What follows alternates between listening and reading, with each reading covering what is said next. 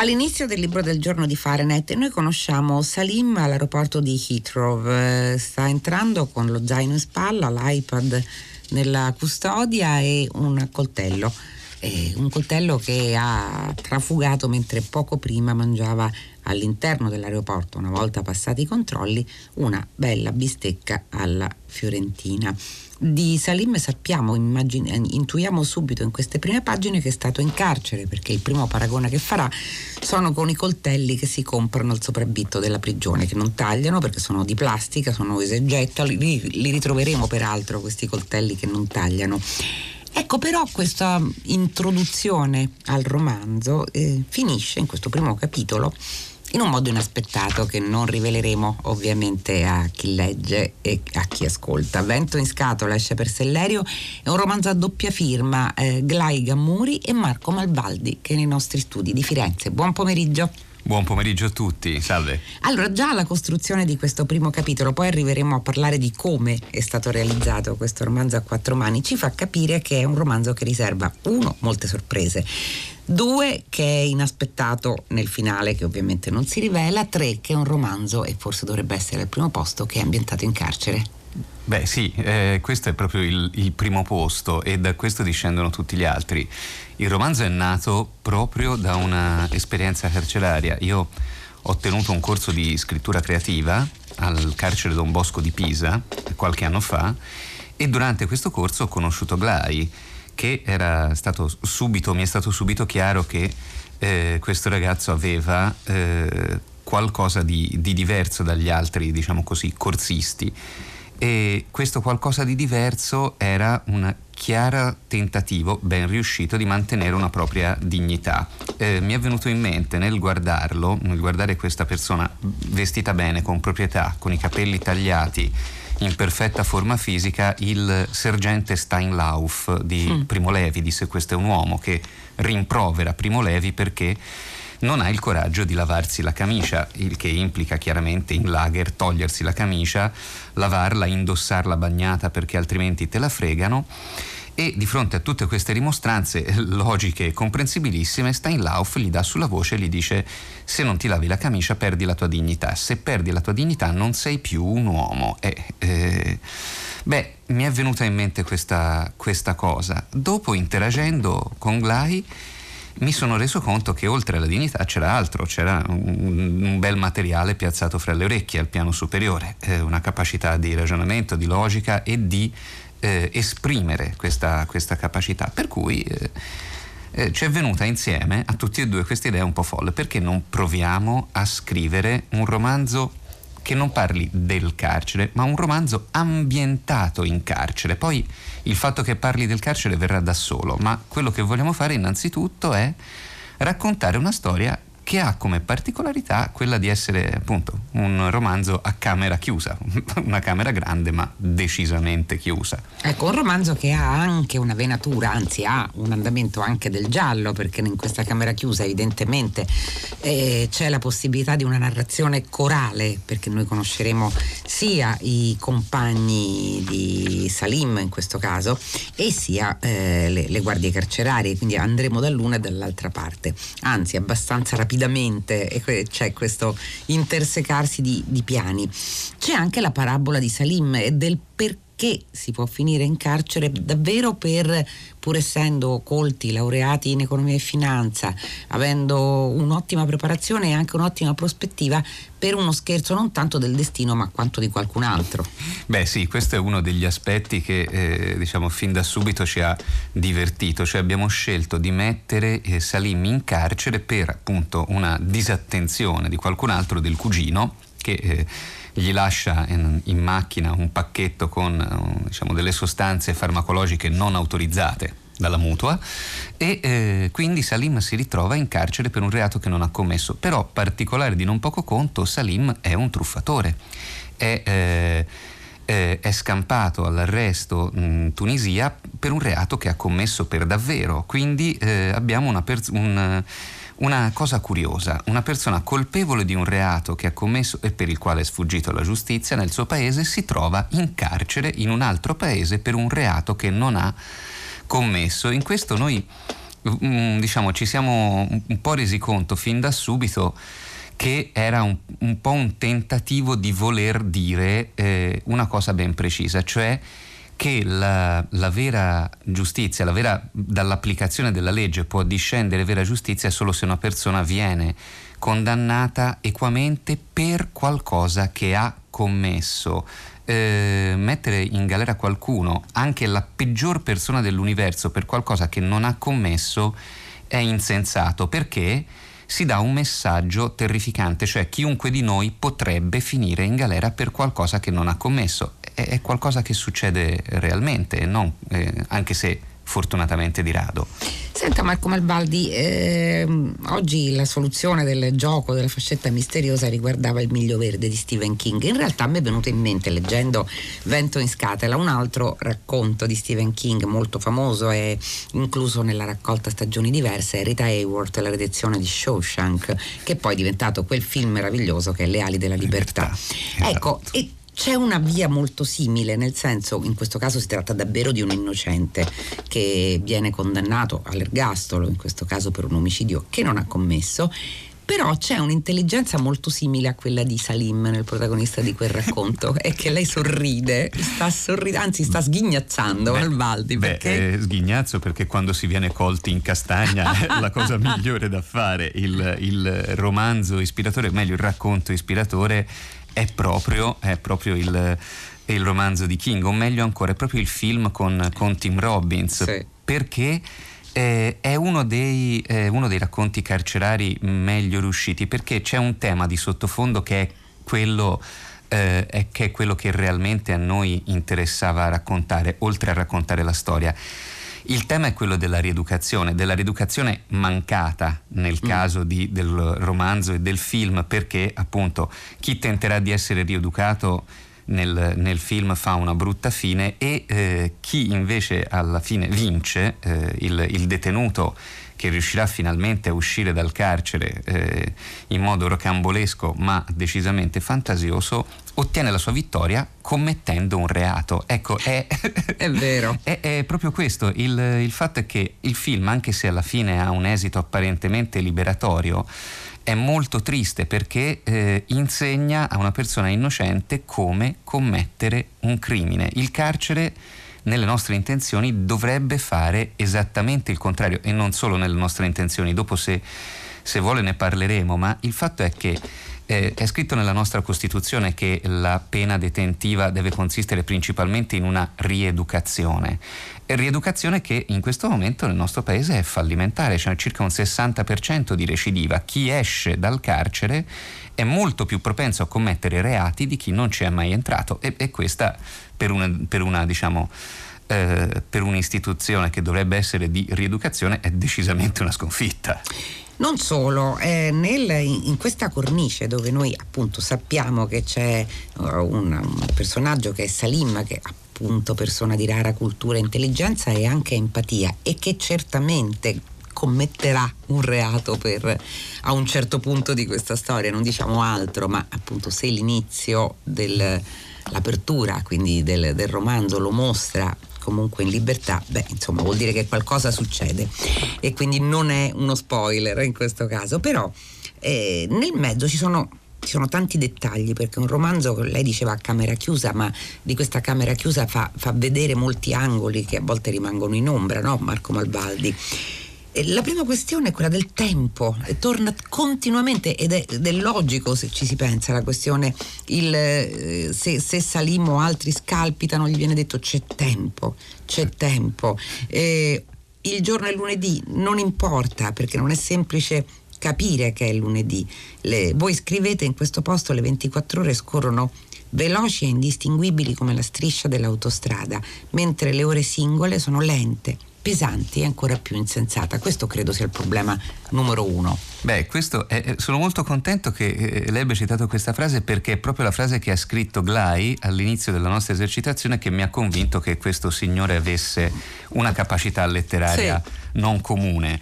E, e, ed è proprio questo uno dei due aspetti, è il tempo. Um, noi siamo abituati a organizzare il nostro tempo in funzione molto spesso di quello che dobbiamo fare per gli altri è una vita di relazione quella che ci obbliga a eh, organizzare il nostro tempo, è il fatto di eh, avere la possibilità di parlare attraverso la radio a tantissime persone che eh, mi ha in qualche modo obbligato a prendere l'automobile e venire qui alla radio, cosa chiaramente che ho fatto con piacere. E in questo senso il, il, tempo della prigione è esattamente il contrario. Avendo una possibilità di relazione molto molto limitata, il tempo non ha senso. Eh, in questo senso è un, è un, deserto, non è una prigione, è un qualcosa, eh, è un'organizzazione del tempo per cui il lunedì è indistinguibile dalla domenica eh, in cui la Pasqua è un giorno quasi come tutti gli altri, il Ferragosto eh, non ne parliamo si distingue dagli altri per il caldo atroce della, della cella, per cui questo è uno dei primi aspetti, il tempo, lo scorrere del tempo è molto diverso e anche solo entrare in una struttura detentiva per una mezza giornata eh, dal modo in cui le persone di, si muovono e da come tu lo trascorri capisci che c'è eh, che questo, questo aspetto è, è, fondamentale. Il secondo è quello dei sensi. Sì. Eh, eh perché ehm, in, in, eh, una delle prime cose che noti entrando in carcere è che quasi tutti i detenuti e quasi tutti gli assistenti carcerari hanno gli, hanno gli occhiali. Eh, eh sì. Ti chiedi perché e lo scopri presto, non si possono guardare cose lontane. In carcere la vista non ha molto senso, il senso più importante è l'udito. In una camera chiusa che ha tante scatole risonanti, ognuna che risuona a una frequenza diversa, l'udito è molto più importante della vista, ti avverte molto più in anticipo in modo molto più completo che non la vista della tua squallida cella di quello che ti sta succedendo intorno. E ce lo raccontava, pensi, Marco Malvaldi, proprio a riprova, che ovviamente chi ci sta ascoltando lo ricorderà. Eh, mercoledì scorso è stato qui Edoardo Albinati eh, per presentare un romanzo non suo, in questo caso un romanzo pubblicato dall'Orma che si chiama Prigione e che appunto è stato scritto dalla, eh, da, da, da, una soubrette eh, di, vissuta nel secolo scorso e che racconta proprio l'esperienza della prigione con queste parole cioè con la difficoltà di usare la vista, di mettere a fuoco le cose. Il suo primo impatto, anzi, eh, sul carcere era proprio sulla visione, quindi eh, è una conferma effettivamente, perché Amy Hennings quando lo scrisse, appunto era un carcere femminile in Baviera in questo caso, cioè la, la prima reazione è quella proprio dello sguardo. Senta, lei parlava di sensi, l'altro, cioè c'è molto cibo qua, eh, c'è molto cibo e c'è anche molto desiderio di un cibo che, si, che possa eh, risvegliare appunto il senso del, del, gusto in questo caso. Salin sa cucinare molto bene e prova ad arrangiarsi con quel che si trova. Eh beh, questo, eh, beh, chiunque di noi secondo me sa che anche nella giornata peggiore, per noi fortunati che abbiamo sempre da mangiare, ci sono perlomeno tre momenti nell'arco della giornata che un minimo di consolazione la recano, che sono la, la colazione, il pranzo e, e mm. la cena e sono appunto appuntamenti temporalmente scanditi in cui sappiamo che ci toccherà qualcosa da mangiare, magari anche buono. Ehm, è un dato di fatto che, eh, che, in molte carceri il cibo sia eh, diciamo, non esattamente buonissimo. Ecco, in, in, buona parte dei carceri decisamente immangiabile. Il cibo non è che è cattivo, viene scaricato direttamente nei cessi perché è ingiovibile e questo fa sì che eh, il detenuto si ingegni a cucinarsi da solo.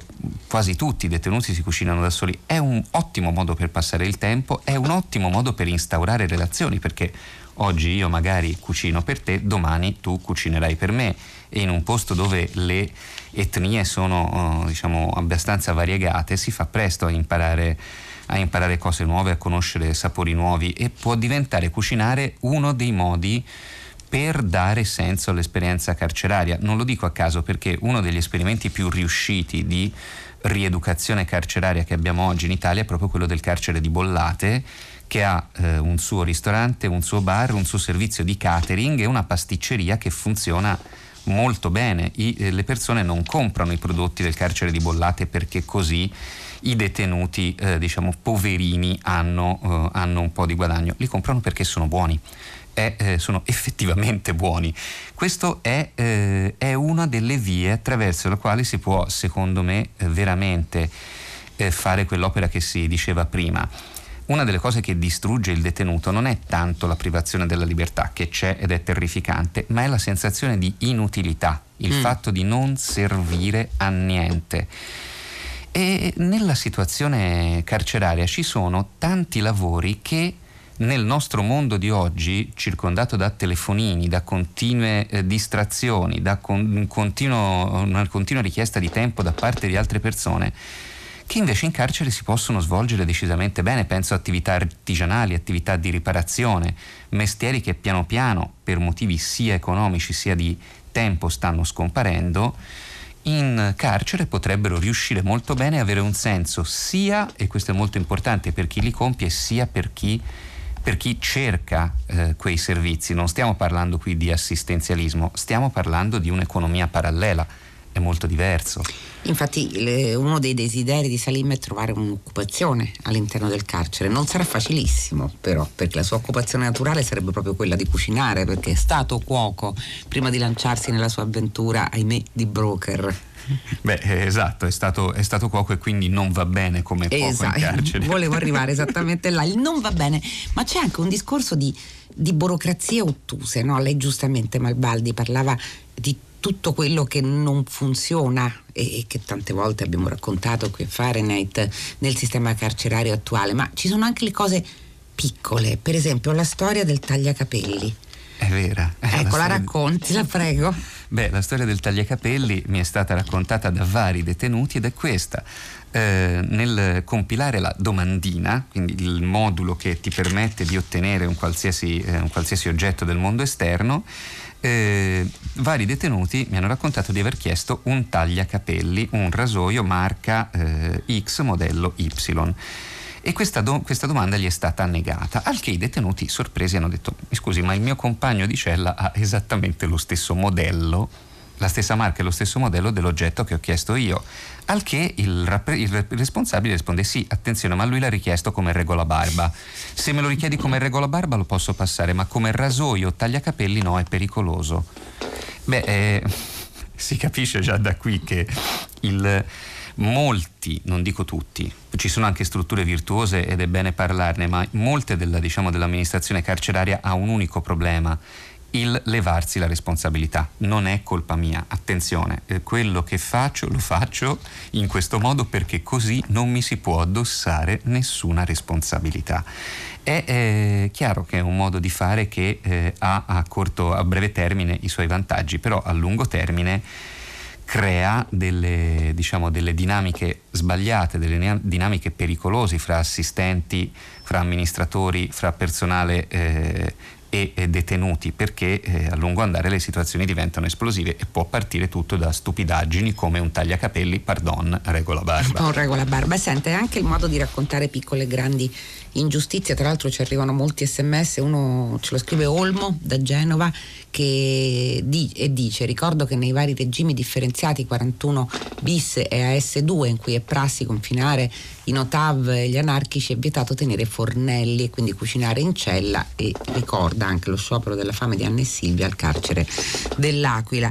E avvengono ingiustizie di vario tipo anche qui perché questo giallo che, no, che, è un giallo ma è anche un uh, romanzo ambientato in carcere è come un po' un contenitore di storie, di storie ce ne sono tantissime. Per esempio, quando tornando al nostro Salim, si racconta quando è stato condannato e come, si va a scoprire che Salim non parlava italiano, eh, nessuno gli ha chiesto se lo parlasse e non aveva capito nulla di quello che il giudice eh, ovviamente stava dicendo e quando ha provato a fare ricorso, eh, beh, insomma, quest'istanza, eh, non lui direttamente, ma un altro con una situazione simile, è stata rigettata perché invece si sosteneva che l'italiano lo conoscesse. Quindi è una problematica incastri questa Malvaldi. Beh, sì, è una problematica incastri ed è. Eh, è, ecco, è una, di, è una, delle tante problematiche che vengono fuori da un sistema eh, che ha spesso a che fare con due livelli diversi di gestione, quello nazionale che ci deve essere e quello locale che necessariamente ha ragione di esistere perché il carcere si trova in un dato posto, per cui si creano mostri come quello che ho visto in un carcere di cui non dico il nome, in cui erano stati appesi due cartelli nella sala incontri, uno spiegava che non si potevano eh, mandare ai detenuti generi alimentari per pacco postale. E nel cartello sottostante si spiegava quali generi alimentari eh, come dovevano essere confezionati i generi alimentari eh, sistemati nel pacco postale per i detenuti. Erano due avvisi di tempi successivi, chiaramente incoerenti fra loro, ma nessuno si era preoccupato di togliere il primo avviso. E quindi questi due avvisi incoerenti erano erano rimasti. È, molto spesso la, la, storia di chi sta in carcere è una storia di incoerenza, di, ehm, eh, di eh, leggi che vengono, che vengono, applicate in maniera differenziale. E, e questo eh, riporta un altro discorso secondo, secondo noi molto, molto importante. Eh, uno dei cardini della, della giustizia dell'applicazione della legge in ogni paese è quella scritta che sta sullo scrano di ogni tribunale. La legge è uguale per tutti. Beh, prendendola in maniera matematica, prendendola alla lettera, questo significa che è uguale anche per chi è già detenuto, ma ha, oltre che dei doveri, dei diritti. Se eh, noi non rispettiamo questi, questi diritti, eh, beh, esercitiamo un qualcosa, un nostro, un qualcosa, di arbitrario, esercitiamo un, un, sopruso. Può sembrare un discorso, un discorso troppo idealistico, ma c'è un dato di fatto e qui vorrei eh, rientrare un attimo nella mia esperienza personale, sì. mi rimetto il berretto del chimico. Io non ho mai imparato niente così bene come quando dovevo spiegarlo e dovevo farlo imparare svol- in maniera pratica a uno studente del primo anno particolarmente zuccone. Perché per spiegare a questa persona poco dotata eh, alla chimica e al ragionamento, quello che doveva fare, dovevo io stesso trovare nuovi modi per capire cose che avevo già capito a mio tempo. Dovevo spiegarlo prima di tutto a me stesso e poi a lui. Ecco, in questo modo, nello spiegare cose, io ho imparato tantissimo della, mia, della materia che mi ha forgiato come persona della chimica. Credo che lo stesso possa valere anche per la legge. Siamo tutti buoni ad essere rispettosi, giusti e, eh, e corretti con il Dalai Lama. Però il punto non è questo, il punto è essere rispettosi, corretti e eh, applicare la legge anche con il peggiore dei farabutti è lì che si vede lo Stato di diritto, è lì che si vede la civiltà. Eh, non ci possiamo in nessun momento arrogare il diritto di trattare, eh, di commettere soprusi nei, per, nei, confronti di una persona che ha commesso un reato anche il più terribile, perché se no ci mettiamo dalla sua parte, facciamo esattamente come lui. E qualcosa avviene oltretutto all'interno del carcere, non è detto che appunto avvenga nella parte che si suppone essere preposta a compiere dei reati. Insomma, ci sono delle scatolette di tonno, cioè um, delle scatolette di tonno che eh, erano state conservate, eh, che tornano un po' troppo spesso, altro non diciamo perché c'è anche appunto una trama gialla e di indagine in questa vicenda, che è, in questa storia, che è una storia di storia ed è una storia importantissima per capire che cosa avviene veramente poi all'interno di un, cancer, di un carcere. È stato facile scrivere a quattro mani con il suo coautore, con Glai Gammuri? No, per niente. perché? Beh, per vari motivi. Innanzitutto perché all'inizio lui scriveva a mano e questo diciamo, rallentava un pochino il lavoro. Eh, una volta appunto che lui ha ottenuto un, un, computer, chiaramente con tutte le procedure di sicurezza che lo, ehm, che lo riguardavano, eh, ci dovevamo incontrare personalmente perché comunque spedirci i CD-ROM certo. era, era, difficoltoso, abbiamo quindi convenuto che era più facile incontrarsi di persona. In più, chiaramente, eh, la scrittura è, è, stata su piani paralleli, ognuno dei due ha scritto la sua storia e poi abbiamo dovuto intrecciarle e eh, ognuno dei due ci teneva a un particolare aspetto. Eh, chiaramente il suo era più un aspetto di denuncia, il mio era più un aspetto di storia. Abbiamo dovuto fare in modo, fare, farli incontrare e fare in modo che il libro, e questa è stata la cosa più difficile, più difficile sembrasse scritto da una persona e sola. Questo, e questo è quel che appare. Grazie Marco Malvaldi. Allora, Vento in scatola, scritto da Marco Malvaldi con Glei Gammuri, pubblicato da Sellario, il libro del giorno di Fahrenheit, che molto rapidamente porge salute della redazione. Benedetto Benedetta Annibali, Giuseppe Calacciura, Michele Demieri, Clementina Palladini, Laura Zanacchi, Daniela Pirasto in regia, Susanna Tartaro che cura il programma, Francesco Lanza alla console, linea Luca Damiani per 6 gradi. Fahrenheit torna domani alle 15 su Radio 3. Fino a quel momento felice serata a tutti voi da Loredana Lipperini.